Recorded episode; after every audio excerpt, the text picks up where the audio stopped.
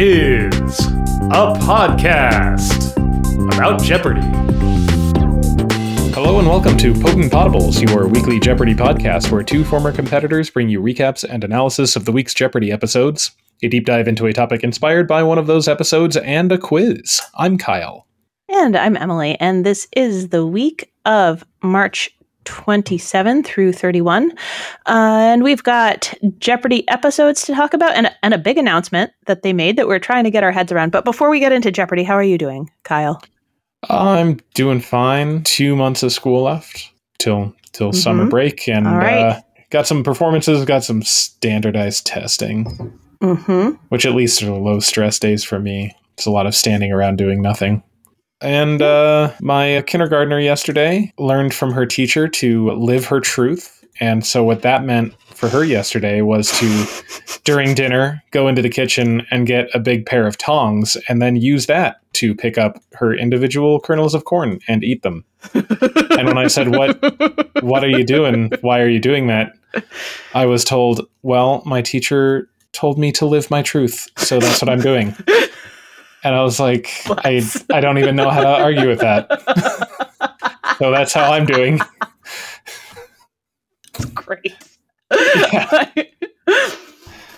oh, that's amazing. I mean, um, I'm happy her teacher is telling her that. I don't know how we got from point A to point B, though. it's delightful.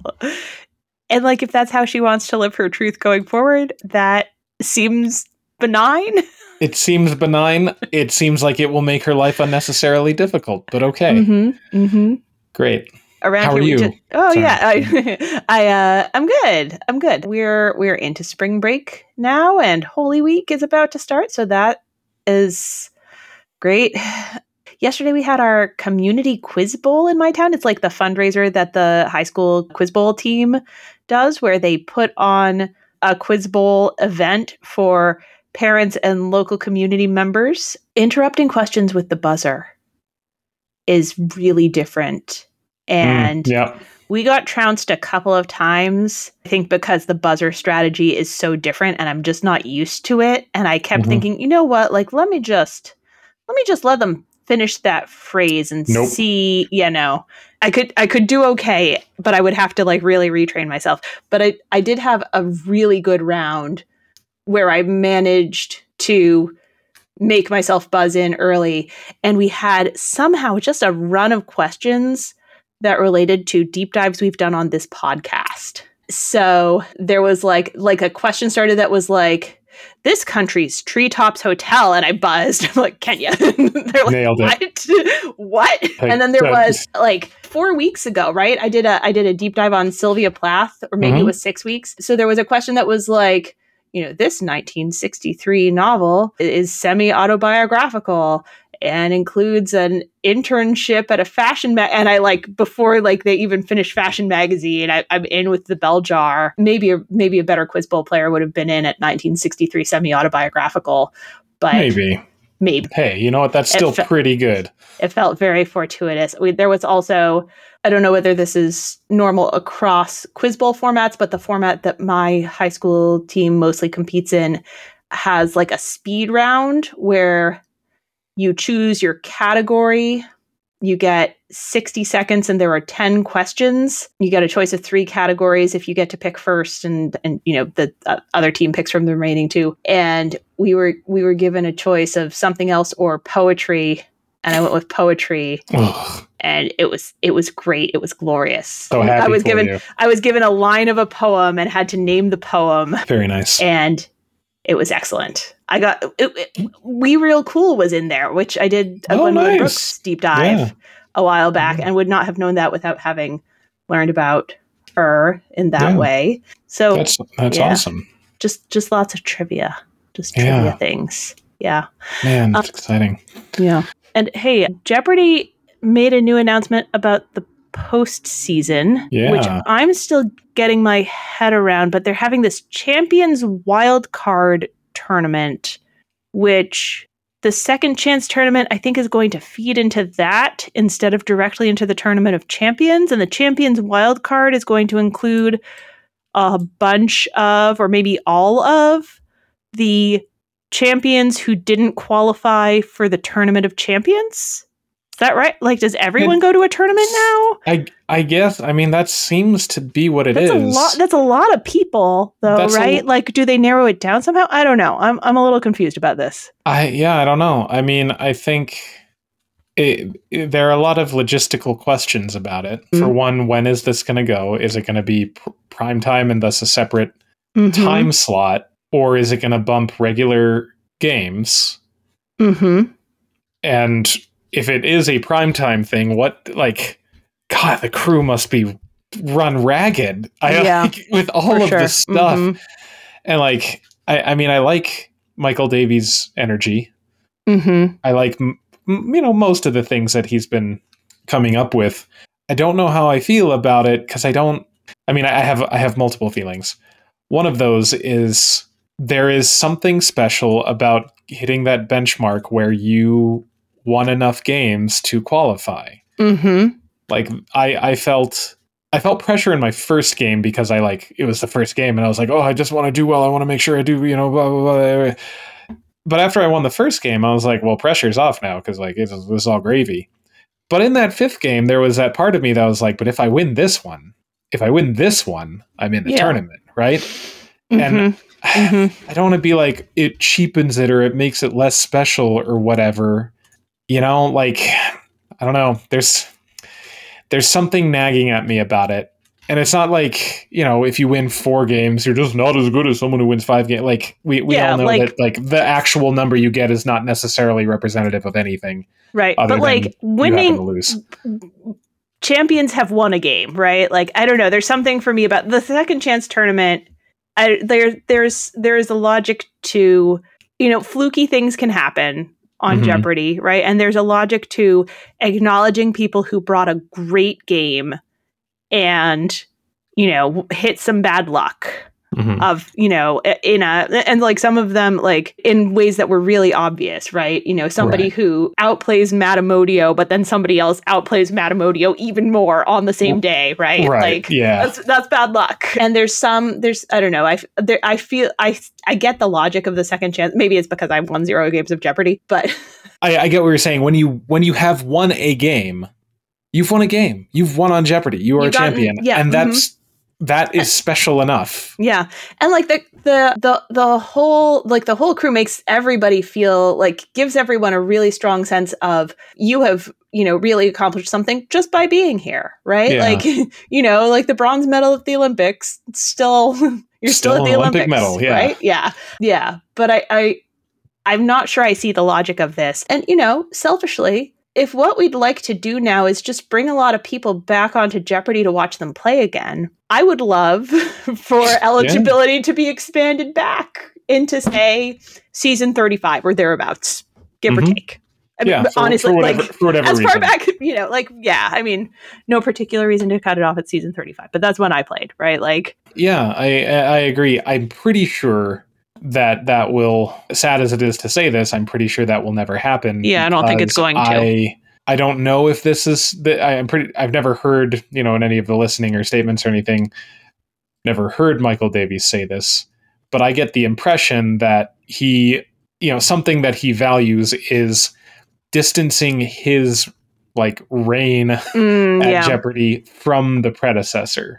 hmm You know what I mean? Yeah. So I don't think anything before he got there, with the with the exception of like the fact that the run of super champions began at a you know b- before he he took on the the role of executive producer.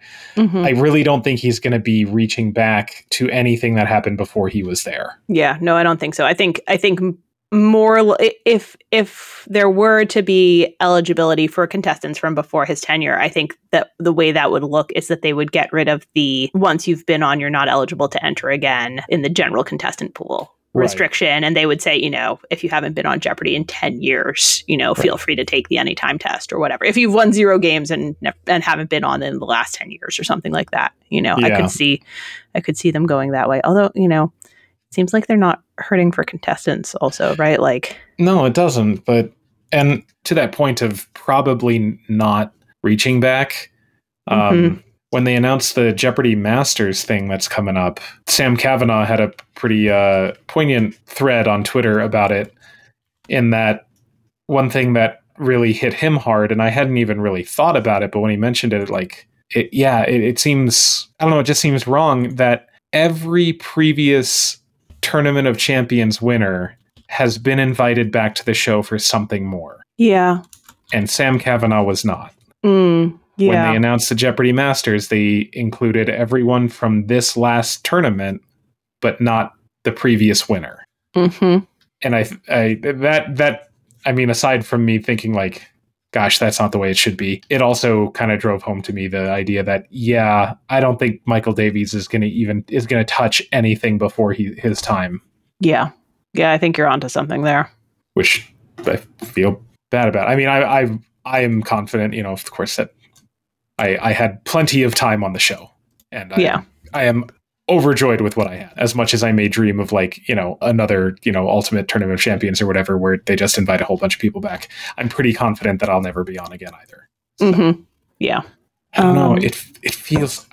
I'm sure it'll be entertaining. It will probably be good Jeopardy. I don't know. There's there's just something about it that that almost feels a bit too gimmicky or Yeah. something. I don't know. Uh-huh. Yeah, I hear that. Yeah. I don't know. I hope I hope I'm wrong. Yeah. But but yeah, I I agree. Well, hey, should we talk about this week's episodes? yes. Monday, March 27th. We had the contestants Kevin Manning, an engineer from Kansas City, Missouri, Nicole Rudolph, an associate dean from Williston Park, New York, and Tamara Gatos, an editor from Chicago, Illinois, whose one day cash winnings total $15,601. And the Jeopardy round categories are the Statue of Liberty, You're Gonna Need a Bigger Bowl, British to American Language Translator, Fantasy Sports, I led what cabinet department, and number one movie with one in quotation marks.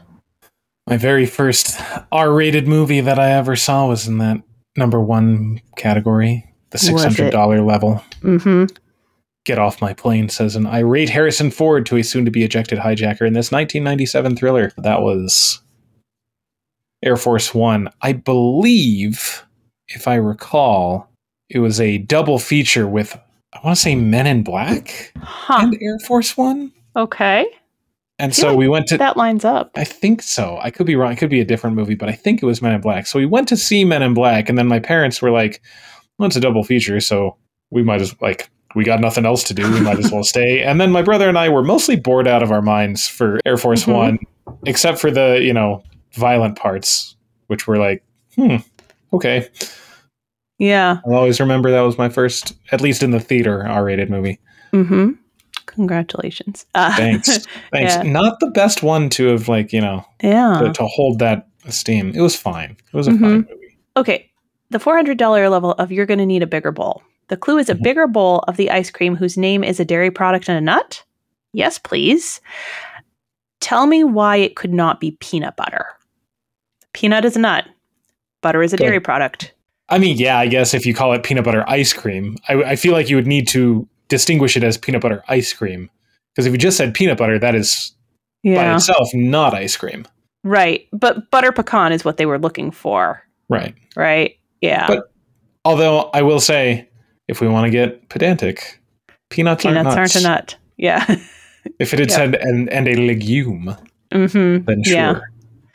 Yeah, that's that's fair. Oh, sort of. I mean, I mean, kind of. Fair for fair for people like us. Yeah. I- Mm, I think that I, I suspect that Jeopardy has referred to peanuts as nuts many times and probably has also had a handful of Mm. clues noting that they are not, in fact, actual nuts, like botanically Mm. speaking or whatever.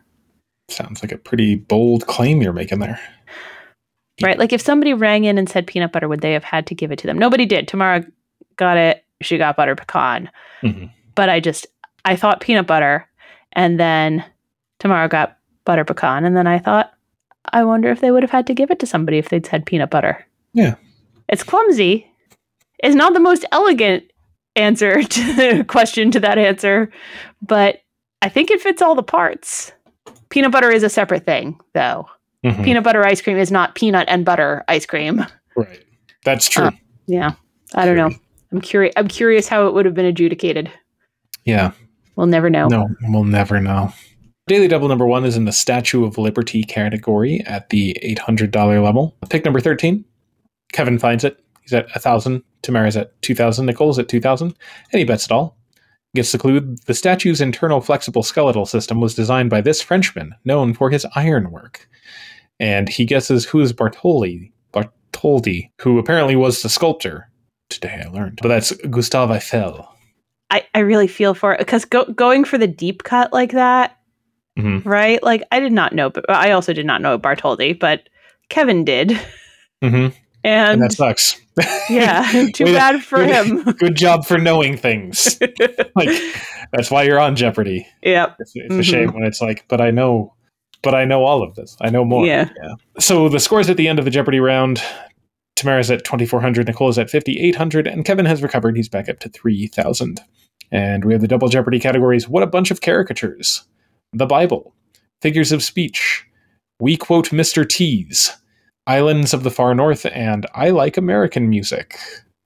The two thousand dollar level of what a bunch of caricatures. She's the talented Mr. Ripley author depicted here with one of her beloved cats. That is Patricia Highsmith, and I didn't know that when it was on Learned League, and I also didn't know it when I watched the Jeopardy episode. So I, I didn't know it when it was on Learned League, and I said, "Ah, shoot, that's that name from Learned League when it was on Jeopardy." Mhm. Yep, yep, was- same, same. But now that I have learned it twice in a short period of time, now it will stick.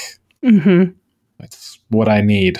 Anytime I see something the first time and I don't have a bunch of stuff to connect it to, I'm like, well, this is going to go in one ear and out the other. Yep.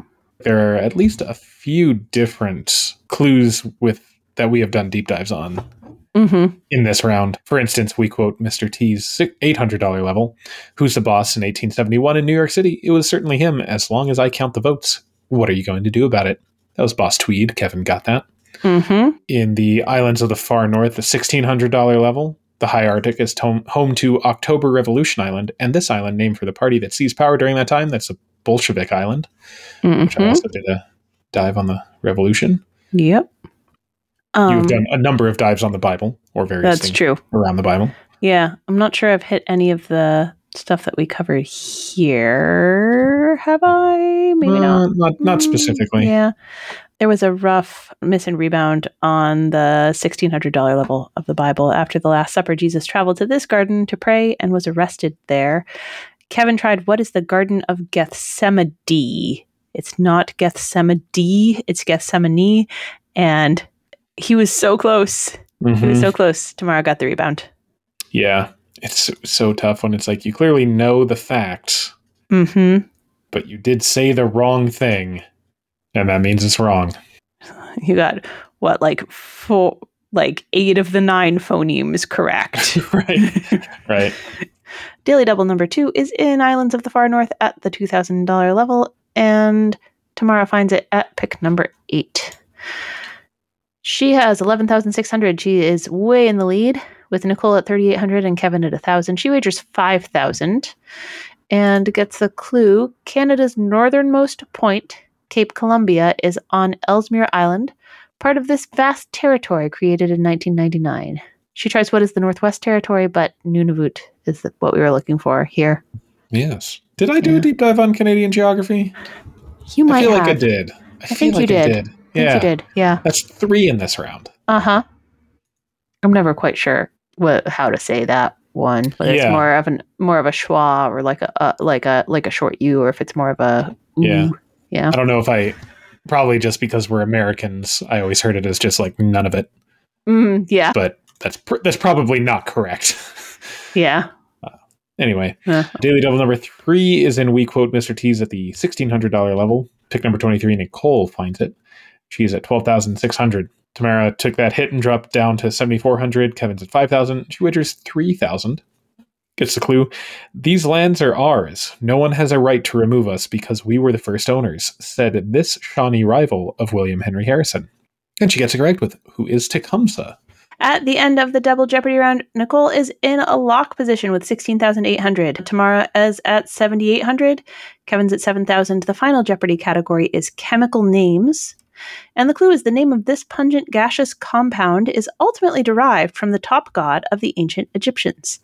I would have never guessed, even Me though neither. I've Yeah. Kevin Kevin got it right. What is ammonia from a- Ammon? Ammon. Oh, what however you say it. Ammon. Amen. Amen. Yeah, there we go. That's another one where like I don't know. I, mm, the pronunciation doesn't stick with me. Yeah, so ammonia apparently comes from the Egyptian god. Yeah. I wish there was explanation. Why? Mm-hmm. Why? Yeah. Did he do Yeah. a lot of cleaning? I don't get it. Anyway, Anyway, Kevin's wagered 801, which puts, puts him at 7801, just above Tamara. Tamara has guessed what is ozone. That's not correct. And she's wagered 6201, so that drops her down to 1599. And Nicole tried what is radon, and Ken says, oh, for raw. Smart thinking, but, you know, not correct. But that's okay because she was in a locked position and she didn't wager anything. Mm-hmm. So she gets the win. that's right. So on Tuesday, we get the contestants Lisa Schricken, a lawyer from New York, New York, Mara Lasco, a fundraiser from Washington, D.C., and Nicole Rudolph, an associate dean from Williston Park, New York, whose one day cash winnings total $16,800. And we have the Jeopardy round categories geometrical geography, that was hard to say, fancified beastly idioms, music class with M in quotation marks, 80s movie comedies, Three Men, and A Baby. And the baby category was so cute. Yeah. Little baby stuff. Mm-hmm. And the thousand dollar clue this yellow discoloration of a newborn's skin and eyes is common in, in babies born before 38 weeks gestation. Lisa got it, that's jaundice. Doesn't have to be before 38 weeks, because sometimes you have a child who is nearly two weeks overdue, Mm-hmm. and then also then- very jaundiced. Oh yeah. Mm-hmm. Has to be Mhm. on the lights. It's so sad. Yeah. So sad.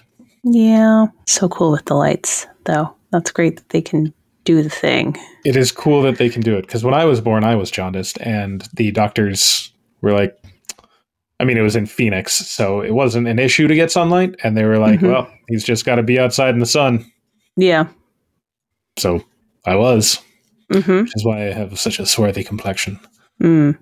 If you have a baby in New York City and your doctor and you know prenatal yoga teacher and very lactation consultant and various other people all emphasize to you how important it is to get your baby some sun because they're not jaundiced but they're they're looking a little borderline and Mhm. you know you want to you take that in the right direction and so you take them out in the sun old ladies will just even if it's june say june 1st or thereabouts old ladies will just yell at you you gotta Yeah. cover that baby up Yep. gotta he'll get cold Old, old, old ladies, and I found even young ladies and and men, people, Mhm. just people in general, will just like you have a baby, they're like, it's my responsibility to tell you you're make- doing make it your wrong day worse. Yeah.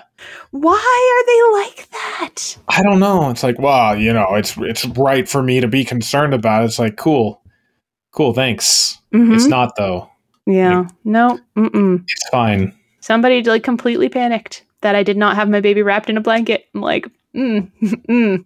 i guess you know best Yeah, cool. All right, I'll get right on that. yep Thanks. Public service announcement. Just- Somebody else having a baby, either on the outside or inside of them, is not Mhm. permission to do Yeah. anything at all. Yeah. If you are if you are truly concerned about abuse, like report it to the correct authorities or whatever. And Yes. outside of that, maybe maybe maybe just back off a tad. Yeah. Let people be. Anyway, I really enjoyed the music category. Mm, yeah. Good on Lisa for knowing the thousand dollar level. This Polish Mhm. dance music in triple time originated in the 16th century and uses heel tapping accents, which is a, a a very nice way to describe how utterly messed up it sounds. That's a mazurka, which the clue there is Polish, and if you know any Chopin music, you probably have heard the title mazurka. So Mhm. They're very difficult to count because the accent isn't in the right place for three quarter time. Huh. Okay. I knew the word mazurka, but I'm that's about as far as it goes. Yeah. Daily double number one is in the a baby category at the eight hundred dollar level, and Lisa finds it at pick number four. She has 600 uh, with Nicole at 200 and Mara at 400. And she wagers a 1,000 maximum possible since she's under that. And she gets the clue. The APGAR score is a five part test of appearance, pulse, grimace, activity, and this function. She tries what is speech, but it is an acronym or, or more properly a backronym Mm-hmm. respiration is what we're looking for backronym is what you call that right when it gets named and then you and then you like create the what everything stands for based on the name that's already been given Yes, um, believe so. yeah yeah so so the apgar score was created by virginia apgar but there are five things that are being assessed and They just happen to apgar has five letters and so you can match them up Matt, and, uh, nice. Yeah, it works. So at the end of the Jeopardy round, Nicole is in the lead with 5,800. Mara's at 3,400. Lisa is at 2,800. And the double Jeopardy categories are When in Rome, Writers of the Cloth, Tough, Tough Guy TV, Words from Greek and Latin, World History, and Before and After Female Duos. Real quick, I, I want to shout out Lori Lander Goodman for that APGAR because in our game she got that correct Yeah. in the in the first 15 clues where like she was the only one to get any of them right. Mm-hmm. mm-hmm. Um, It was yeah, very impressive. It was one of those. It was one of those clues. That Yeah. one I knew, but she got in before me. Mm. Plenty of the others I could not. I could not do. So anyway, Yeah. yeah. On to Double Jeopardy.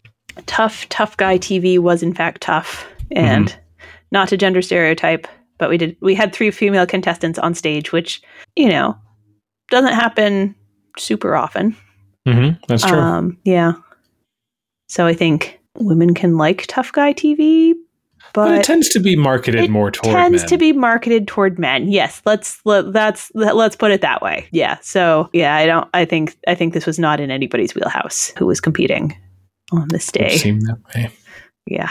The $1,600. I went- I went for the same incorrect guess as Lisa. Tough on the streets of Austin, tender with his boyfriend. Officer Carlos Reyes is it on this show with an emergency number in its title.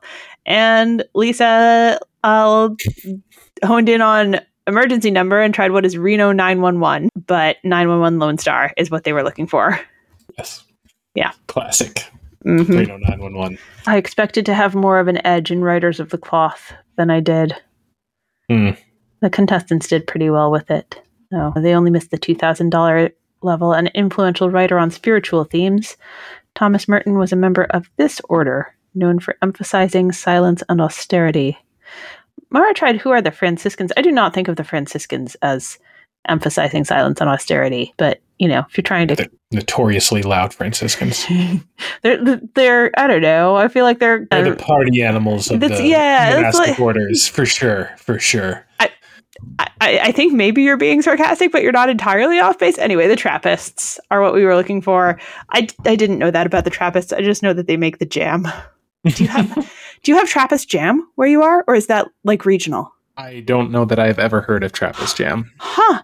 Yeah, I'm googling it now. Trappist preserves. Oh, manufactured at Trappist Monastery in Massachusetts, and they I think that they sell them in New York where I am now. But I'm not surprised if they if they don't distribute All the way out here All the way. across the Mississippi. Yeah. Yeah, that may that may be regional. I don't know. If you're if you're on if you're on Twitter and you want to tell us whether they sell Trappist jam where you are, we can Yeah. we can find out that way. Right. Sound off for Trappist Jam. Yeah. Okay. Well, I guess I'll have to try that sometime. Yeah. Daily double number two is pick number eight in the round. It's in the words from Greek and Latin category, the $1,200 level. Nicole locates it. She is at 8,200. Mara's at 3,400. Lisa's at 2,800. She wagers 3,000. Gets a clue a letter that the Pope sends around. It's from the Greek for circle. And she does not have a guess. That is an encyclical. Yeah, hmm. papal encyclicals. And daily double number three is the $1,600 level of When in Rome. And Lisa finds this one. She's at 4,400 at this point. Nicole is at 9,600. Mara's at 4,600. So Nicole wagers 1,800 and gets the clue explore these underground passages that were used as ancient cemeteries.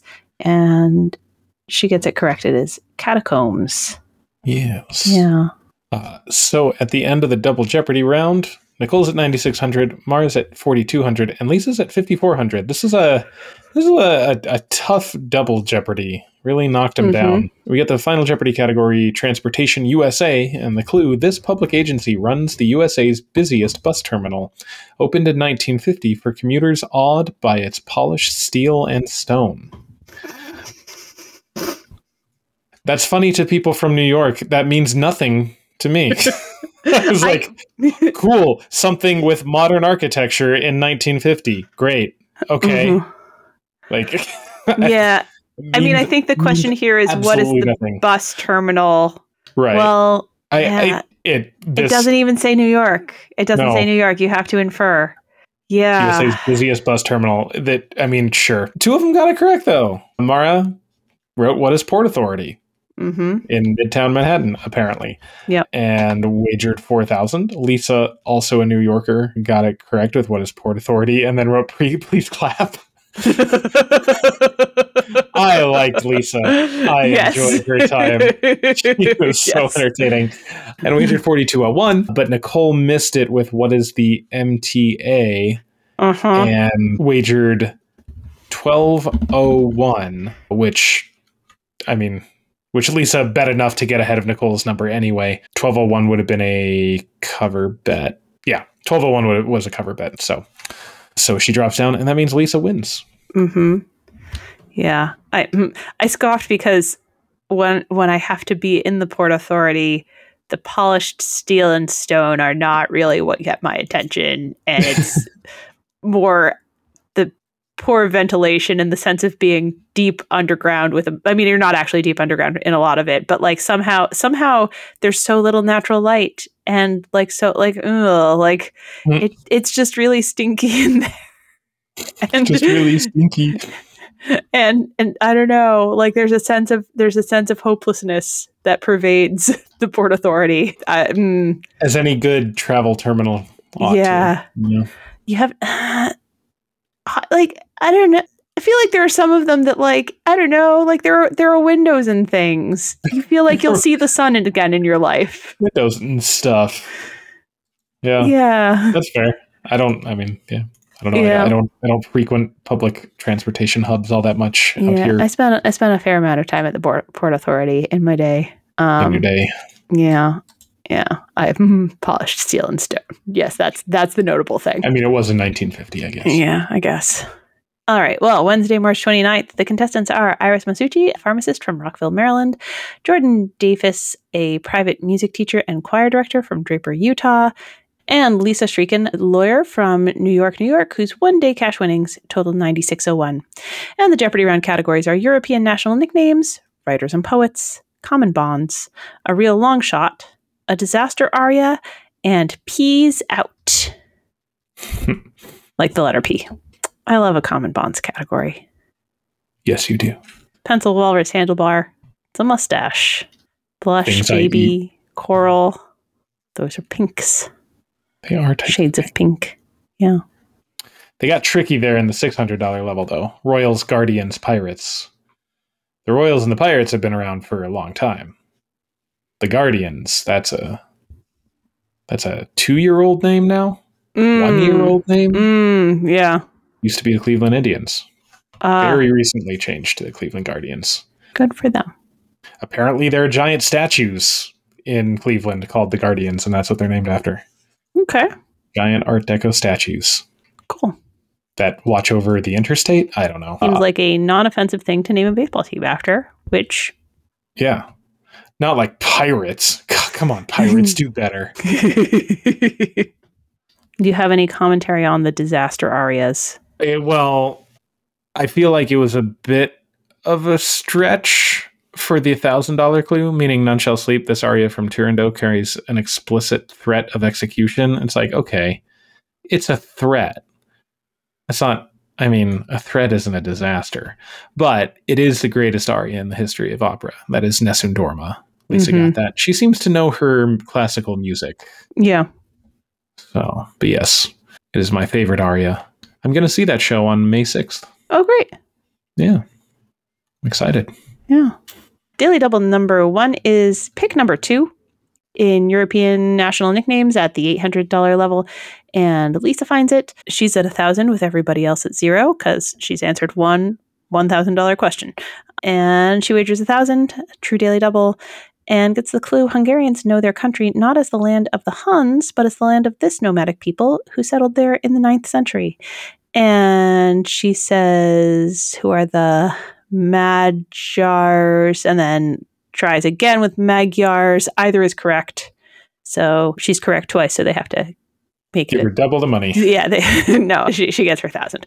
So at the end of the Jeopardy round, Lisa is at 5,400, Jordan is at 4,000, Iris is at 6,200, and we get the double Jeopardy categories science initials and acronyms, Dali goes Hollywood, tree named places, synonyms, planes, trains, and autocrats.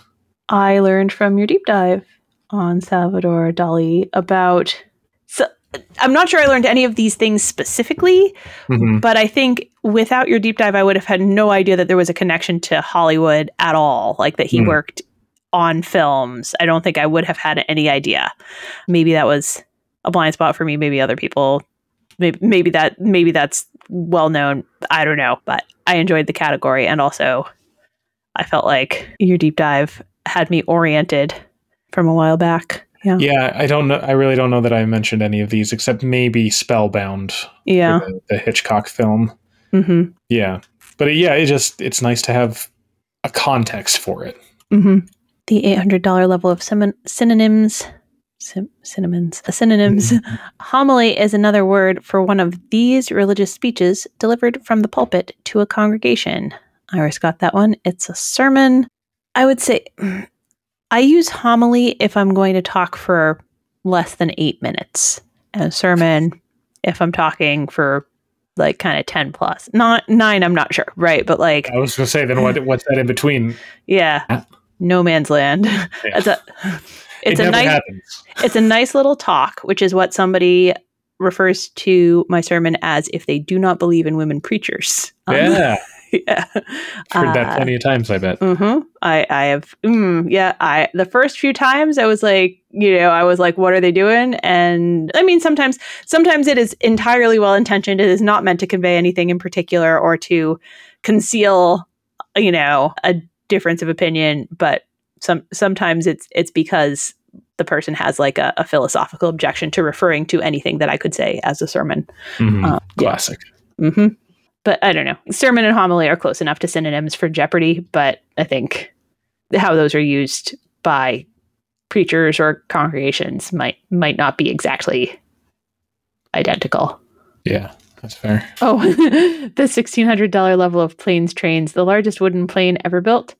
The Howard Hughes project with this rhyming name was actually mostly birch. And L- Lisa tried. What is the spruce, spruce moose? moose? Every time that Lisa got a clue incorrect, she made a great face. Yes. Like the the, the cringes were very dramatic. yes. and Um, yeah. gosh, The Simpsons ruining all of my potential knowledge. You know, Mm-hmm. we'll take the spruce moose. Sir, that's a- I didn't. I said hop in. uh, yeah, the Spruce Goose is the Howard Hughes aircraft. Jordan got the rebound. Yes. Yeah. Although he didn't call it, Howard Hughes didn't call it the spruce goose. Other people called it the spruce goose. Mm-hmm. So I don't know how. I mean, I guess. I guess. Daily Double Two is at the sixteen hundred dollar level of synonyms. Iris finds it at pick number nine. She's at nine thousand in the lead with Lisa at seventy four hundred and Jordan at six thousand. She wagers three thousand and she gets the clue. In opera, diva is a synonym for this two word Italian term. And it takes her a second, but she gets there. Prima donna. And Ken made note of her dance background, maybe helping her out a little bit. Potentially, yeah. Yeah. Could be. And daily double number three is pick number 27. It's at the $800 level of tree named places. Lisa locates it. She's up to 17,400. Jordan is at 4,000, but Iris is at 15,600. This is a, this is a high scoring game here. Mhm. She and Lisa wagers 6,000. Gets the clue this town in the Mojave Desert is named for a plant that early settlers said reminded them of a biblical guy. and she gets it correct with what is Joshua Tree? hmm So at the end of Double Jeopardy, Lisa's at 21,400. Jordan's at 5,200. Iris is at 17,200. The final Jeopardy category is American authors, and the clue is in a periodical in 1807, he called New York City Gotham, Gotham, most enlightened of cities. Very New York centric in these clues. Yep. Uh, this was a triple stumper. Jordan tried Who is Thomas Paine? Also not a bad guess, but not the right one. He's wagered 5,000. That dropped him down to 200. Iris tried Who is Harper? I think that's a fine guess also. With an $8,200 wager, that drops her to 9,000. And Lisa wrote Who is Goodbye Cruel World? uh, wagered 4201 and won anyway with 17,199, which was a funny moment. Um, So that gives her her second win. Mm-hmm. Yes, the correct response here is Washington Irving, New York writer. Maybe maybe you associate Washington Irving more with the Hudson Valley, but Yeah, Yeah. I think New York and that early mhm, there wasn't Should- there weren't really other names that came to mind. yeah. So, but hey, Lisa lives to fight another day. That's right. Mhm. So on Thursday, we have the contestants Sharon Stone, not the actress, a manager from Round Rock, Texas, Jacob Lang, an e commerce specialist from Cleveland, Ohio, and Lisa Shriken, a lawyer from New York, New York. Student cash winnings is now $26,800. And we have the Jeopardy round category spousal support, five consonants in a row, state motto translations, celebrity memoirs, assault, and a deadly weapon. Mm-hmm. And Lisa sort of hit the the Thursday game curse. Seems Uh, like it. yeah. I don't know if people still talk about that. I remember encountering the idea that Thursday is like the rough game if you're a ret- especially if you're a returning champion with like a couple or more wins under your belt. They take the lunch break after the Wednesday game and like it's easy to like get fatigued and sort of like lose your lose your rhythm Mhm. you know just not be not be playing at your peak anymore after making it through a couple of games and then a lunch break Yeah. yeah so i think lisa went into and out of the hole a couple of times in the jeopardy round and uh and we can get to double jeopardy when we get to double jeopardy Yeah. yeah Yeah, she had some she had some rough guesses and misses. mm-hmm Spousal support at the $800 level, nominated to become transportation secretary in 2017, Elaine Chao got yeses from 93 senators, but not from this majority leader, her husband. Now, Wouldn't that be the I- opposite of spousal support? I am. It is the opposite. I am. I am not here to. I, I am sh- as shocked as anyone to find myself like defending Mitch McConnell. Well, but that's I feel like going to I be feel our like show, everybody. I, I feel like the framing presents it as if I mean Ke- Ken clarified so Lisa rang in and said who is McConnell and that's correct.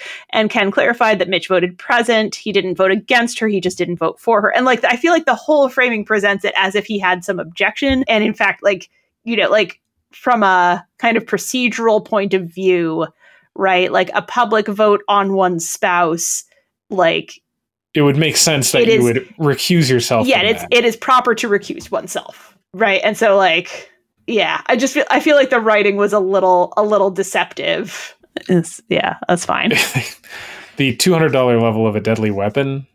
I thought was.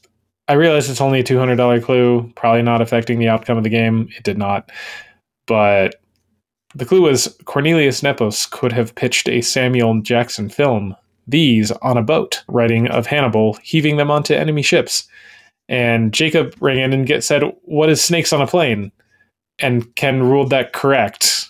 yeah not really It's it's yeah, snakes on a plane on a boat is not correct. it, it's not it's not learned league in learned league if you if the beginning of your answer is correct and then there's more stuff past that like it just is disregarded like right like Right.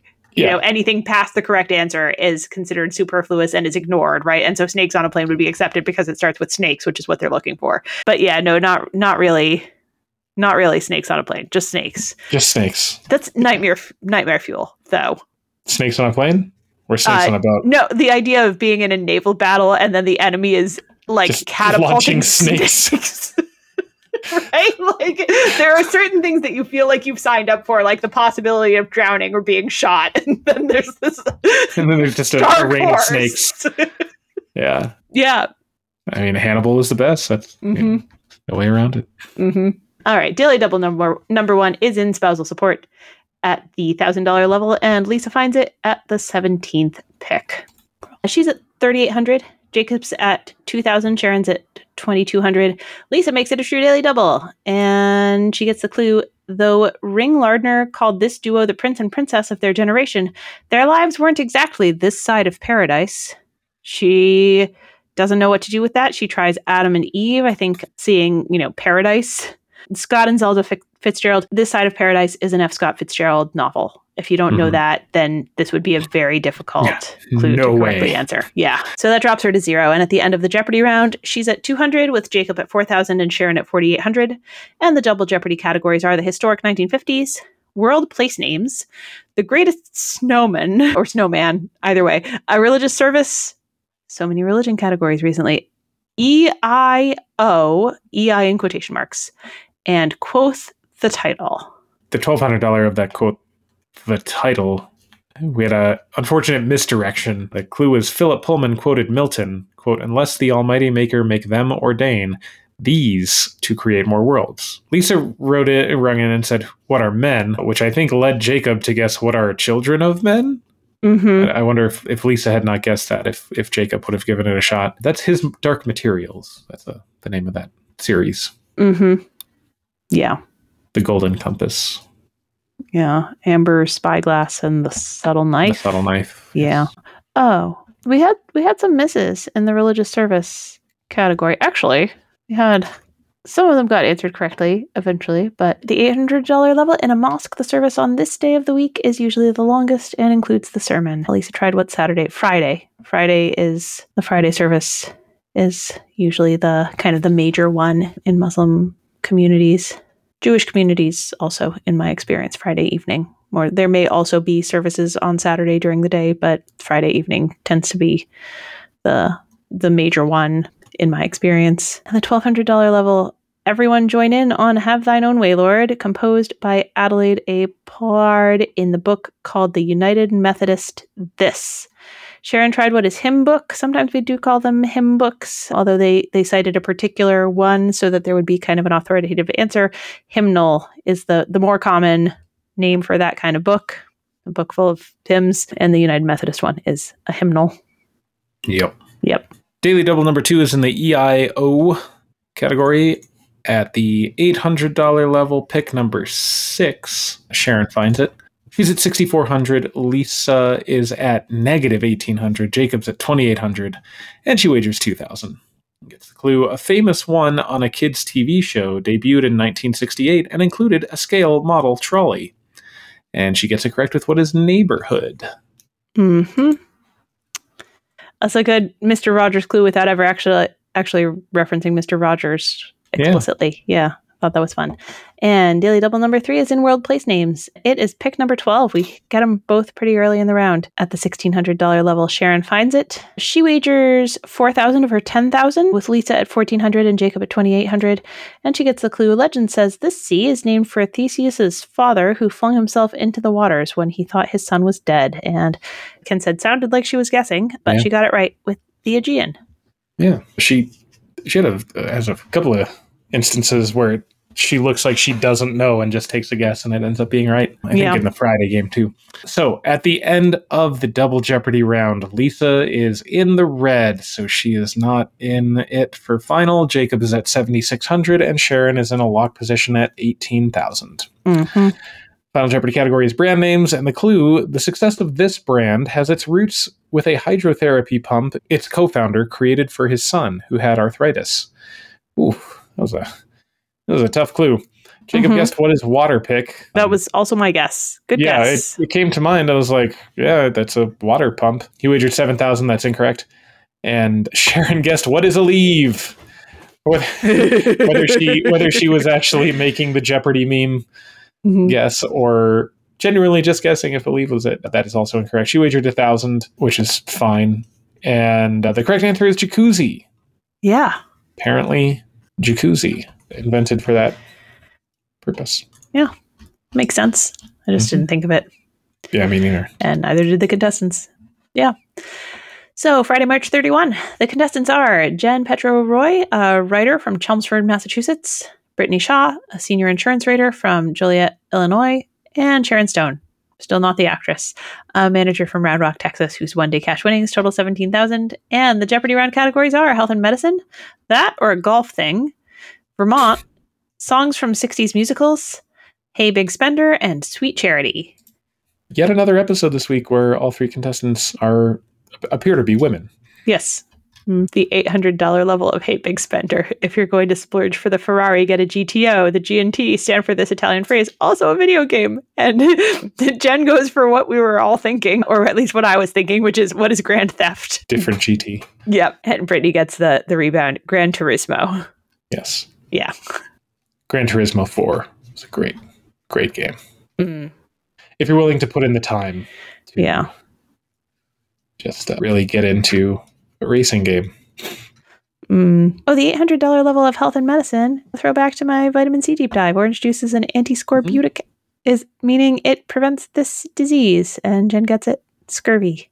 Antiscorbutic is just it, it's just Latin for anti-scurvy. You can even like see it there, like the the scorbu is scurvy. Against against the scurv. Yep. As we'll as we'll see that songs from the 60s musicals did did 60s musicals just want to have a lot of like words in the title? Like was that a Apparently. common thing or did they just happen to pick these? Or just or just four numerals. yeah. The But still $1,000 it takes a long time to say 1776, right? It's true. Yeah, that's true. It's not a, a single syllable, you know, kind Yeah. of word. So we have the daily double in that category. It's pick number two. Sharon finds it because she got the first clue, which was the four hundred dollar clue of that category. So she has four four hundred. The others just have zero, and she wagers a thousand. It's at the six hundred dollar level, and she gets a clue with a ten word title: "Comedy Tonight" and "The House of Marcus Lycus." Those are those are song titles from "A Funny Thing Happened on the Way to the Forum," which she got correct. hmm And Ken noted that she's averaging nine words per response Yeah. because the first one was eight words and the second one was 10. hmm So at the end of the Jeopardy round, Sharon's at 6,200, Brittany's at negative 400, and Jen is at 5,200. Double Jeopardy categories are Oh, the literary places you don't want to go, Politics Talk, Last Lines of Movies, To the Tower, Ancient VIPs, and Consecutive Letter Word Pairs. For example, what is clear day would be CD. Mm-hmm. that uh, that I think caught Brittany off a little bit because the first pick of the round, the clue was an iron mask is the symbol of this oxymoronic band whose albums included Metal Health, and she guessed what are Roll- Rolling Stones, which is Fits the category. it's a category. It's just not correct. Yeah. Apparently, it's Quiet Riot. Mm hmm. Yeah, she also uh, late in the round tried the four hundred dollar term for a car or a person not requiring a lot of attention and pampering. She tried what is Easy Fixer, which I wonder did like did she ring in thinking Easy Fixer or did she have some other phrase in mind and then she was like, oh, it doesn't fit the category and try and like real quick make an adjustment. Anyway, Sharon got the rebound, low maintenance. I thought the last lines of movies category was good, ranging from sort of. I feel like we all sort of knew what would be at the four hundred dollar level. Hmm It was Casablanca. It's classic. Yeah. 1942, Louis. I think this is the beginning of a beautiful friendship, right? Like I, there, there are only a few where, like, a few movies where the last line is four hundred dollar level worthy, right? It was going to be Casablanca or like maybe like I don't know, The Wizard of Oz or something, right? Gone with the Wind. Yeah. Those classic movies. hmm Yeah. But then, you know, through King Kong to Network to Boogie Nights, I didn't Nights. I didn't know. No, I didn't either. yeah. But Jen did, you know, so and then the two thousand dollar level was a triple triple stumper. This Dirty Harry sequel, whose title mentions Harry's gun, a man's got to know his limitations. That is that's a that's a that's a deep cut, I guess. I think. I don't know. Magna Yeah, I think so. No, nobody Yeah. tried it. Yeah. I don't know. It's it's it's tough, tough guy hmm movies. Daily Double number two is in Ancient VIPs at the $1,600 level, and Brittany finds it at pick number 15. She's got 2,400 with Sharon at 7,800 and Jen at 6,800. She wagers 2,000 of that and gets the clue the Hanging Gardens was one of many building projects credited to this king of Babylon, who also appears in the book of Daniel. And she gets it correct. It's Nebuchadnezzar. She the, her pronunciation was a little bit like threw me off a little bit, but you know, I guess she Yeah, was, she was on enough. Yeah. It's, I mean, who knows? Who knows how Babylonians actually pronounce things? Yep. And Daily Double number three is in the politics talk at the thousand dollar level. Sharon finds this one. She's at 9,400. Brittany's at 4,400. Jen's at 5,600. And she wagers 2,500. Gets the clue. Senator Robert Byrd said the survival of our constitutional system is based on the delicate mechanism of this pair. And this is another time it looks like she's just kind of guessing and she throws out what is checks and balances. But that is Mhm. correct. Yeah. So at the end of the double Jeopardy round, Sharon has gotten herself into a lock position with 15,500. Brittany's at 6,800 and Jen is at 6,400. And the final Jeopardy category is city history. And the contestants get the clue over 700 years after its traditional 1252 founding date, this port city became associated with a psychological response. Jen tried what is Somalia? Not correct. She's wagered 500, dropping her down to 5,900. Brittany tried what is Pavlova? I think, you know, thinking of like Pavlov, right? Yeah, I guess. and wagered 6001 that's incorrect and she's incorrect. So she drops down to 799 she'll finish in third place. And sharon got it correct. What is stockholm? Stockholm syndrome. With an $1100 wager. I was looking up something that i'd heard about stockholm syndrome just the other day like a couple days Oh. before this aired. And it's worth looking into because Stockholm syndrome may or may not be a thing, but like the origin story was this hostage situation where the hostages were not as grateful to the authorities as the authorities thought that they should have been. And it was maybe Hmm. because the authorities were not being as careful and cautious with their lives as they would have liked, which Hmm. is An maybe doesn't understandable thing to be concerned about. Right. Yeah. They thought, you know, like there was there was this sense that like for I mean, I haven't like I don't have a deep dive on this. It wasn't a triple, triple stumper, right? But like there was this sense that it was like clumsily handled and they weren't very grateful that like their lives were needlessly risked a bunch of times, you know, and uh Stockholm syndrome may very well be a thing, but I'm not sure that the original victims, like the the, the original like quote unquote Stockholm syndrome people Mhm. may not like that may not have had it per se. I don't know. Um, maybe I'll read more about it at some point. This was like a it popped into my head to Google it when I was like I don't know standing in a line or something. I can't remember. And I was starting to read up on it, and it was interesting. So You're You're standing in a line and feeling like you needed to look up Stockholm syndrome. I just I, I can't I can't explain it. It happens. yeah, just a just a glimpse into my brain. Anyway, so that's the week. So we'll be back with Sharon on Monday. And this is the break in the middle of the episode when we remind you that we have a Patreon. It's patreon.com slash Potent potentpodables. There's a little bit of exclusive content on there. We try and put our quiz questions on after we record so that Patreon supporters can get a glimpse of those early before we get the edit episode edited and posted. And if you have a couple bucks a month that you would be willing to pledge to help us off- offset the costs of making the podcast, that would be most welcome. And thanks to those of you who are doing that. We really appreciate it. And um, of course, also more important things in the world, all of which are listed in the show notes. No, some of which we really care about, especially, are listed in the show notes. So I think that's that. Kyle, do you want to Yeah. do you want to guess what the deep dive is about? I do. Are we talking about Washington Irving? yes. Yay! Wow, on the first one. Yay! Uh, you- I mean, it was a Final Jeopardy, so Yeah, cruising right past the papal encyclicals. Oh no, I no. I mean, you could go through and list every single papal encyclical. That would be yeah, that would be that would be miserable. No, my other guesses were the Fitzgeralds and I don't know something else. Yeah. There there were some oh 101 Dalmatians.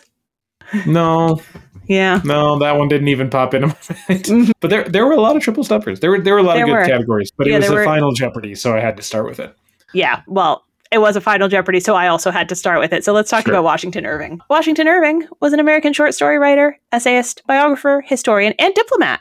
Surprise! Hmm. He was a diplomat of the early 19th century. His parents were William Irving Sr., who was originally from Scotland, and Sarah Irving née Saunders, originally of Cornwall, England. The Irving parents married in 1761 while William Irving Sr. was serving as a petty officer in the British Navy. They went on to settle in Manhattan, where they had 11 children, eight of whom survived to adulthood. And that wasn't detailed too much in what I was reading, but I, but I saw the names and the the names sort of tell a story, right? 1st Mhm. first there was William Jr. who died, and then there was William Jr. who also died, Oof. and then William Jr. their third child survived and then their fourth child John died and then and then after that the rest of the children survived so children 5 through 11 all survive with Washington Irving being the 11th and youngest, born on April 3rd, 1783, the same week that New York City residents learned of the British ceasefire, which ended the American Revolution. Oh. And so, in honor of that, I guess Irving's mother named him after George Washington. Yeah. Irving met his namesake at age six when George Washington was living in New York after his inauguration as president in 1789. The president gave young Irving a blessing and as an adult, Washington Irving had a watercolor painting made of that event, which continues to hang in his home. Wow. Yeah. Uh, his father and brothers were merchants, part of you know the New York merchant class. Uh, young Washington Irving was a middling and not especially interested student who would often play hooky to attend the theater. In 1798, an outbreak of yellow fever in Manhattan motivated his family to send him up the river, you know, to the country to you know less less crowded away from that outbreak where he stayed with his friend James Kirk Paulding in Tarrytown, New York. It was in Tarrytown that he became familiar with the nearby town of Sleepy Hollow, New York. He had other travels along the Hudson in his young years as well, including to the Catskills where Rip Van Winkle was set. He began writing letters to the New York Morning Chronicle in 1802 when he was 19, submitting commentaries on the city's social and theater scene under the pseudonym Jonathan Oldstyle. It was the first of many pseudonyms that he employed throughout his career. This series of letters was, you know, popular and successful, it started to bring him some fame. There were concerns about his health, and so his brothers financed an extended tour of Europe from 1804 to 1806 for him. He bypassed most of the sites and locations that were considered essential for the social development of a young man. His brother William was not pleased about it, and instead he focused on honing his social skills and becoming a, a popular guest in society. He returned from Europe to study law with his legal mentor, Judge Josiah Ogden Hoffman, in New York City. He was, by his own admission, not a very good student. He barely passed the bar examination, but he passed in 1806. He began socializing with a group of young literary gentlemen whom he dubbed the Lads of Kilkenny. I'm not really sure why. And uh, created a literary magazine called Salmagundi in January 1807 with his brother William and his friend uh, that I mentioned a minute ago, James Kirk Paulding, writing under various pseudonyms, again, such as William Wizard and Launcelot Langstaff. Um, I, I don't, I, I, I don't know. Salmagundi was a moderate success. He became known beyond New York, and it was in Salmagundi that he gave New York City the nickname Gotham. First, it, in it first appearing in its seventeenth issue, and uh, I think that that is the source of the quote that Jeopardy referenced in that final Jeopardy clue. Hmm. He wrote a volume called A History of New York from the Beginning of the World to the End of the Dutch Dynasty under the pseudonym Diedrich Knickerbocker. It sounds very serious, but the story behind it I, I did not realize. So before its publication, Irving started a hoax by placing a series of missing person advertisements in New York newspapers seeking in- information on Diedrich Knickerbocker, you know, a crusty Dutch historian who had allegedly gone missing from his hotel in New York City. He placed a notice from the hotel's proprietor, so, you know, supposed proprietor, informing readers that if Mr. Knickerbocker failed to return to the hotel to pay his bill, he would publish a manuscript that Knickerbocker had left behind. And it sounds like a very stuffy book. It was apparently a satire on self-important local history and contemporary politics. Mm. Uh, so unsuspecting readers followed the story of Knickerbocker, this missing person, and his manuscript that the hotel owner was threatening to publish with interest. Some New York City officials were concerned enough about the missing historian to offer a reward for his safe return.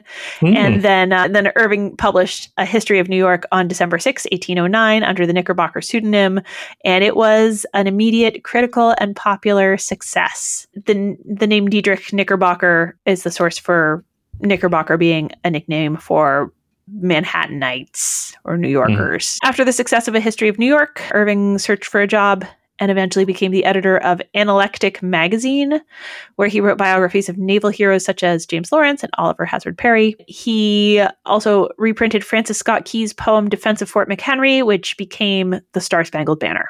He enlisted to fight in the War of 1812, but did not see you know, combat per se. The war was disastrous for many American merchants, including Washington Irving's family. And in 1815, he left for England to salvage the family trading company. He remained in Europe for the next 17 years of his life. Um, somewhere back a little bit earlier in this biography, there was he had an engagement and his his fiance died. So still single at the at this point, having having had that tragedy. Irving spent the next two years after relocating to England trying to bail out the family firm financially, but eventually had to declare bankrupt bankruptcy. With no job prospects, he continued writing throughout 1817 and 1818. During that period, he also visited Walter Scott, the author, and began a lifelong personal and professional friendship. In 1819, Irving sent to his brother Ebenezer in New York a set of short prose pieces that he asked to be published as the sketchbook of Geoffrey Crayon, gentleman, gent, period. The first installment containing Rip Van Winkle was an enormous success, and the rest of the work would be equally successful. It was issued in 1819 and 1820 in seven installments in New York and two volumes in London. The Legend of Sleepy Hollow would appear in the sixth issue of the New York edition, the second volume of the London. Like many successful authors of this era, Irving struggled with literary bootleggers. In England, some of his sketches were reprinted in periodicals without his permission, which was entirely legal. There was no international copyright law forbidding that. If it hadn't been published in England, it was not protected in England. So, to prevent further piracy in Britain, Irving paid to have the first four American installments published as a single volume by John Miller in London. Subsequently, he found a like a more reputable publisher who, you know, paid him, but he needed to you know, get it get it published one way or another quickly to head off further bootlegging issues. Mm-hmm. His reputation soared, and for the next two years, he had an active so- social life in Paris and Great Britain. He spent much of 1821 traveling in Europe, searching for new material, reading widely in Dutch and German folk tales. He was dealing with writer's block and was impacted by the death of his brother William. And so that slowed his work down, but finally he delivered a completed manuscript to his his British publisher in March 1822. The book Bracebridge Hall or the Humorists a Medley was published in June of 1822. The format of Bracebridge was similar to that of the sketchbook with Irving writing as Geoffrey Crayon, narrating a series of more than 50 loosely connected short stories and essays.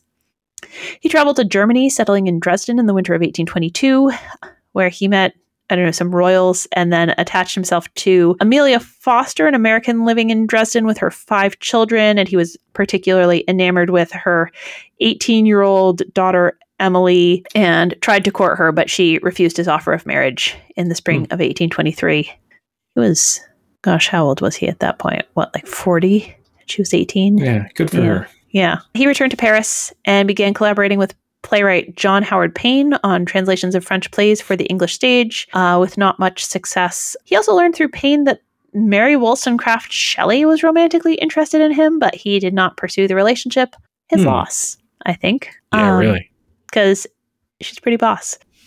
In eight, August of 1824, he published the collection of essays Tales of a Traveler, including the short story The Devil and Tom Walker, under his Geoffrey Crayon persona. The book sold respective, respectably, but was panned by critics. While in Paris, he received a letter from Alexander Hill Everett on January 30, 1826. Everett, who was had been re- recently been made the American minister to Spain, like ambassador basically in in modern parlance, urged Irving to join him in Madrid.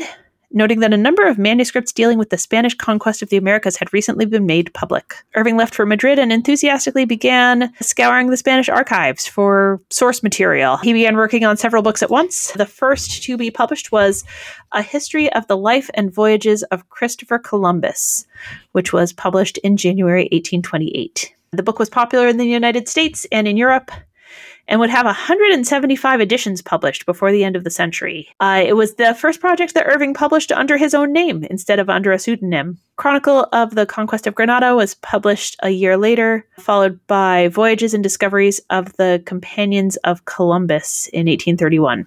Irving's writings about Columbus are a mixture of history and fiction. Uh, we call that genre uh, romantic history now, or I, I, I, learned that term for this for this deep dive. So mm. um, that but that's what that's called now. Irving did extensive research in the Spanish archives, but then also added imaginative elements to kind of develop the narrative and improve its you know kind of quality as a story. So a history of the life and voyages of Christopher Columbus is the source of the misconception that medieval Europeans believed the Earth was flat.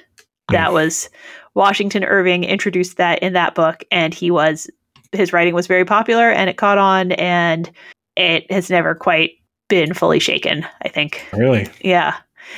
In 1829, he was elected to the American Philosophical Society. That same year, he moved into Granada's ancient palace, Alhambra, with the intention of writing about it. But before he could get any significant writing underway, he was notified of his appointment as secretary to the American legation in London. Hmm. Um, so he was worried he would disappoint friends and family if he refused. So he left Alhambra and, and went to England in July of 1829. He joined the staff of American minister Louis McLane, taking an aide de camp role, and the two worked over the next year to negotiate a trade agreement between the United States and the British West Indies, finally reaching a deal in August 1830. That same year, he was awarded a medal by the Royal Society of Literature and in 1831 an honorary, honorary doctorate of civil law from Oxford. McLane was recalled to the United States in 1831 to serve as Secretary of the Treasury, and Irving stayed on as the legation's charge of affairs until the arrival of Martin Van Buren, President Andrew Jackson's nominee for British min- minister, although his appointment was actually not confirmed. Hmm. Yeah. Irving resigned his post to concentrate on writing. I think when he thought that Martin Van Buren was, you know, like stepping into the role. I, I don't know. Uh, yeah. Anyway, Irving resigned his post to concentrate on writing and eventually completed Tales of the Alhambra, which would be published in the US and England in 1832. He returned to New York on May 21, 1832, after 17 years abroad, and then undertook some travels in the West, accompanying Commissioner on Indian Affairs Henry Leavitt Ellsworth on a surveying mission, traveling deep into Indian Territory, what is now Oklahoma, and then wrote a series of books which are called his Western books, based in part on those travels. Uh, a tour on the prairies uh, related his recent travels on the frontier. In 1834, he was approached by fur magnate John Jacob Astor, who convinced him to write a history of his fur trading colony in Astoria, Oregon. So he wrote Astoria and published it in February 1836. And uh, during an extended stay at Astor's home, Irving met explorer Benjamin Bonneville and was intrigued with his maps and stories of the territories beyond the Rocky Mountains. Bonneville met with him in Washington, D.C. some months later and sold his maps and rough notes to Irving for $1,000, which Irving used as the source material for his 1837 book, The Adventures of Captain Bonneville. He also worked with Astor to found the St. Nicholas Society in the city of New York, which is an organization which still exists focused on preserving like the history and customs of like Dutch New York. In 1835, Irving purchased a neglected cottage and its surrounding riverfront property in Tarrytown, New York. He named the property Sunnyside in 1841. It required a lot of work, and he worked on it over the next 20 years, with costs continually escalating. To help fund his his home renovation work, he agreed to become a regular contributor to the Knickerbocker magazine, writing new essays and short stories under the Knickerbocker and Crayon pseudonyms. He was regularly approached by aspiring young authors for advice or endorsement, including Edgar Allan Poe, who sought his comments on the fall of the House of Usher he was a champion of the nascent American literary tradition, advocating stronger copyright laws to protect writers from the kind of piracy that he had experienced early in his career. And uh, he endorsed copyright legislation in a January 1840 issue of Knickerbocker, legislation that was pending in Congress. He began a correspondence with Charles Dickens and hosted Dickens and his wife at Sunnyside during Dickens's American tour in 1842. He was appointed as minister to Spain in February 1842 by President John Tyler after an endorsement from Secretary of State Daniel Webster. Spain was in a state of political upheaval during most of his tenure, with warring factions vying for control of the 12 year old Queen Isabella II. Reflecting on that, he wrote, I am wearied and at times heartsick of the wretched politics of this country, this country being Spain. The last 10 or 12 years of my life passed among sordid speculators in the United States and political adventurers in Spain has shown me so much of the dark side of human nature that I begin to have painful doubts of my fellow man and look back with regret to the confiding period of my literary career when, poor as a rat but rich in dreams, I beheld the world through the medium of my imagination and was apt to believe men as good as I wished them to be. Mm-hmm. He returned from Spain in September 1846 took up residence in Sunnyside and began work on an author's revised edition of his works for publisher George Palmer Putnam. For its publication, Irving had made a deal which guaranteed him 12% of the retail price of all copies sold, an agreement that was, at the time, unprecedented. He continued to write regularly. He published biographies of Oliver Goldsmith in 1849, the Islamic prophet Muhammad in 1850, in 1855, he, he produced Wolfert's Roost, collection of stories and essays that he had written for the Knickerbocker and other publications. And he began publishing a biography of his namesake, George Washington, which he expected would be his mm. masterpiece. Uh, published the biography in five volumes between 1855 and 1859. He tra- traveled ra- regularly to Mount Vernon and Washington, D.C. for his research. He struck up friendships with Presidents Millard Fillmore and Franklin Pierce. He was elected an Associate Fellow of the American Academy of Arts and Sciences in 1855. He was hired as an executor of John Jacob Astor's estate in 1848 and appointed by Astor's will as first chairman of the Astor Library, which was a forerunner to the New York Public Library. He continued to socialize and keep up with his correspondence well into his 70s and continued to be famous and popular and influential. By 1859, author Oliver Wendell Holmes Sr. noted that Sunnyside had become, next to Mount Vernon, the best known and most cherished of all the dwellings in our land. He died of a heart attack in his bedroom at Sunnyside on November 28, 1859, at the age of 76, eight months after completing the final volume of his George Washington biography. He was buried under a simple headstone at Sleepy Hollow Cemetery on December 1, 1859. He is widely considered the first American man of letters, one of the first to earn his living solely by his pen, the first American writer to set his stories firmly in the United States, although he poached from German and Dutch folklore. He's considered one of the first to write in the vernacular and without an obligation to presenting morals or being didactic in his short stories, uh, writing to entertain rather than to enlighten. He popularized the name Gotham, the nickname Gotham for New York City, mm-hmm. uh, I think I mentioned, and is credited with inventing the expression the almighty dollar as well. Mm. Um, and I had not realized this. He played a central role in shaping the way that American culture celebrates Christmas. In his 1812 revisions to a history of New York, he inserted a dream sequence featuring St. Nicholas soaring over treetops in a flying wagon, which likely is part of kind of the evolution of the figure of Santa Claus.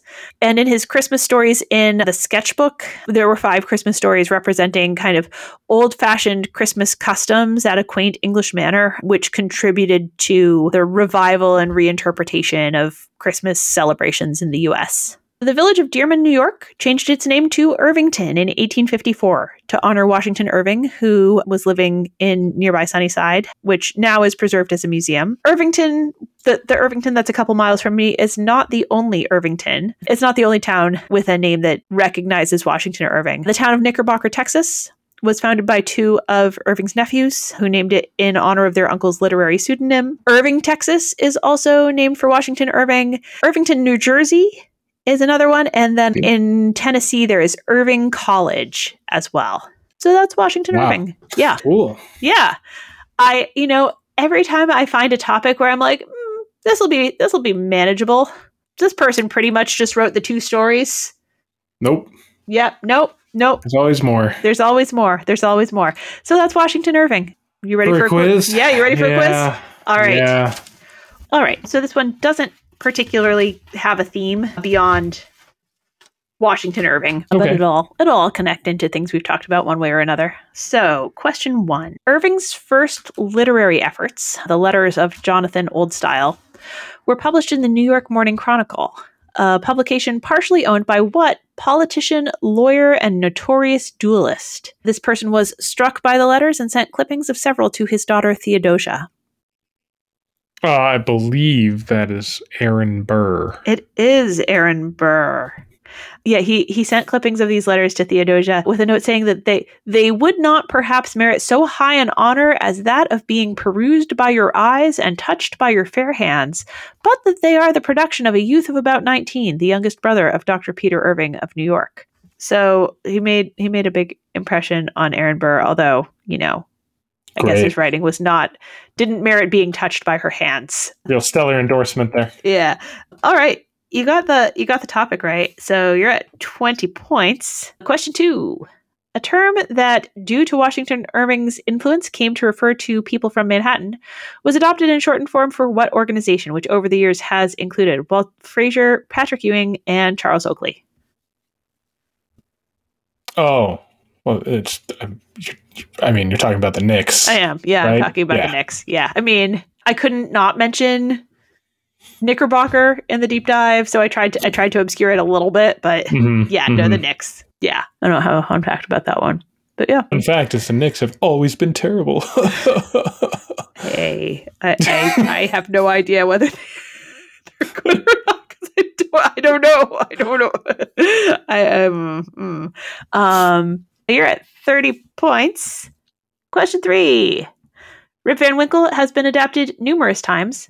But seldom in recent years. One adaptation in our lifetimes, however, took place on an episode of what literary PBS children's series, where Rip Van Winkle was portrayed by the titular Jack Russell Terrier. Literary PBS children's series Yes. Oh, do you not know about this? portrayed by a Jack Russell Terrier. Uh huh. Uh huh. Oh. Oh no. Do you not know this show? Oh. Ah. Well, I, Hmm. I mean, is it is it like contemporary? Is it like right no. now? Uh, no. No. No. Uh, 19, 1995 to 1997. I mean, that would have been in the time that I watched things. I remember Ghostwriter. If I say what's the story, does that get you anywhere? Yes, absolutely, it does. Oh, I was getting there anyway. Yes, because I thought of Ghostwriter, and then I'm like, what else was on? What, what else was going on around then? Is that Wishbone? It is Wishbone. Wishbone. It's yes. Wishbone. Oof. I love Wishbone. I never actually watched Wishbone. Ah. Well, I remember commercials for it though.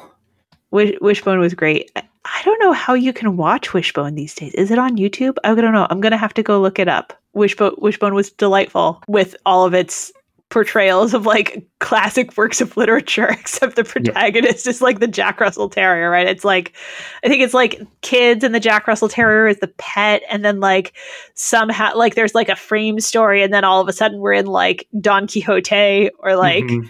Pride and Prejudice or something. It's just a dog. Yeah, it's great. Mhm. It's a great show. Brilliant. Ten out of ten. Yeah. Oh man, Wishbone is awesome. Um, all right. You're at 40 points. And hey, this is I was worried that I I was going to obscure on some of these, but so far so good. But hey, you know, there's always the next few questions. Question four. Yeah. The Legend of Sleepy Hollow was adapted into a 1999 gothic supernatural horror film directed by Tim Burton, which starred Johnny Depp and Christina Ricci. It was not their first time on screen together. Both of them were in what 1998 film, which was directed by Terry Gilliam and based on a novel by Hunter S. Thompson. Hunter S. Thompson. I always forget what his books are because I've never actually read anything by him. I have not read it, Um, and I have not seen the movie. So But the is that Hunter S. Thompson? I don't know. The title that is coming to mind, and I have no idea if it's correct, is Fear and Loathing in Las Vegas. That's correct. Oh wow! nice. yes, Paul. I have maintained a picture in my brain with the right name on it. Mm-hmm. That's trivia. That is true. That's right. All right, you're at 50 points. You're crushing it. And question five Irvington, New York has a Washington Irving Memorial with a bust of the author and reliefs based on some of his works. What sculptor more noted for the Lincoln Memorial and the Minuteman created these these works in the Irving Memorial? hundred percent absolute pass. I have I don't even know where to begin with this. Uh, yeah, this is. I think this is a you know it or you don't. Wait, Smith. All right, that's a that's a fair guess. Daniel Chester French. Oh, so close. All right. there was no way. Not gonna waste time trying to come up with that one. Yeah, Daniel Chester French. Daniel Chester French. Is it Chester hyphen French or no, three it's names? it's a three name three name Okay. guy. He also created. Let's see what there were a few others on the list that that I recognize. He the statue of John Harvard at Harvard is by Daniel Chester French, as our alma mater on the campus of Columbia University. There were a few others here I recognized. Yeah, but I think the the Lincoln Memorial is the is the you know kind of the best Mhm. known of them. For sure. Um, yeah, he's a 19th century, late 19th century American sculptor. All right. Well, hey, you're at 50 points. And we'll call the final category I can make anything about a theme park. okay. I don't know. You know theme parks a lot better than I do. Hmm. I'll go twenty five. All right. For 75 points. I can I can connect anything to Disney World, but I think this one is fair. What Disney World attraction has an exterior designed to evoke the manor houses of the Hudson River Valley, a sort of nod to the legend of Sleepy Hollow? This attraction has inspired several films, including a 2003 one with Eddie Murphy, a 2021 movie with Muppets. I think that one was, you know, direct to streaming, and an upcoming film starring Rosario Dawson. Starring Rosario Dawson. I, mean, I can come up I with mean, a hint if you need one. I mean, I've the only thing, the only thing I can think of, and now I'm not imagining it. What is it called? Well, okay. Is there another name for it? All I can think of is the haunted mansion. Is it And- just the haunted mansion? It is yes, it's just the haunted mansion. Okay. Yeah. Woo! All yes, right. haunted mansion is correct. I think the the Disney World haunted mansion, like the exterior of the building, I think is called Gracie Manor or something like that. But yeah, haunted mansion is is what what I was going for here. An opening day attraction at the Magic Kingdom. The various haunted mansions actually have different geographic stories, so this clue only applies to the Disney World one because where they put the haunted mansion sort of dictates kind of what its backstory is. So the Disney World Haunted Mansion is in Liberty Square. And so they tied it into kind of early America by connecting it to Washington Irving and the Legend of Sleepy Hollow. The Disneyland one is in uh, the Disneyland one is is supposed to be in New Orleans. I think that's is that what do they call, do they call that what do they call that part of Disneyland? I don't remember. It's been a long time. Yeah, I don't remember what they call it either. But yeah, the the the Disneyland one is like a like the backstory is like New Orleans and Tokyo Disney has a version as well. The kind of ghost imagery that we associate like that that haunted mansions haunted mansion uses Japanese culture associates with like European fairy tales. And so it's in the Fantasyland area and it's kind of like a like a European kind of, you know, Grimm's fairy tales kind of kind of vibe. But yeah, Haunted Mansion in in Disney World is like Washington Irving Sleepy Hollow. Sleepy Hollow inspired. Anyway, that's that's way more than anybody wanted to hear about about that. But you know, if you're still interested, the behind the attraction episode about Haunted Mansion was interesting on Disney Plus. Yeah, so you're you finished this quiz with 75 points. Nice. Congrats. Nice work. Yay. Thank you. And a- a new knowledge of Washington Irving, who was apparently Yes. an, ambass- an ambassador to Spain. Who knew? who knew? Yeah. I'm like he wrote about an old guy Mm-hmm. and a, and a dead guy. Yep. Mhm. Yeah, for real. Well, thank you, Emily. Yeah. You're very welcome. Thank you. And thank you, listeners. Make sure to subscribe wherever you get your podcasts. Leave a rating or review if you have a minute to do that. If you want to check out our Patreon, it's patreon.com slash potentpodables. And if you have friends who are into Jeopardy, let them know about our podcast. You can all find us on Facebook at Potent Podables, on Twitter at Potent Podables1. Our email address is potentpodablescast at gmail.com, and our website is potentpod.com. And we'll be back next week with another week of Jeopardy. And until then, may your minds be quick and your buzzers be quicker.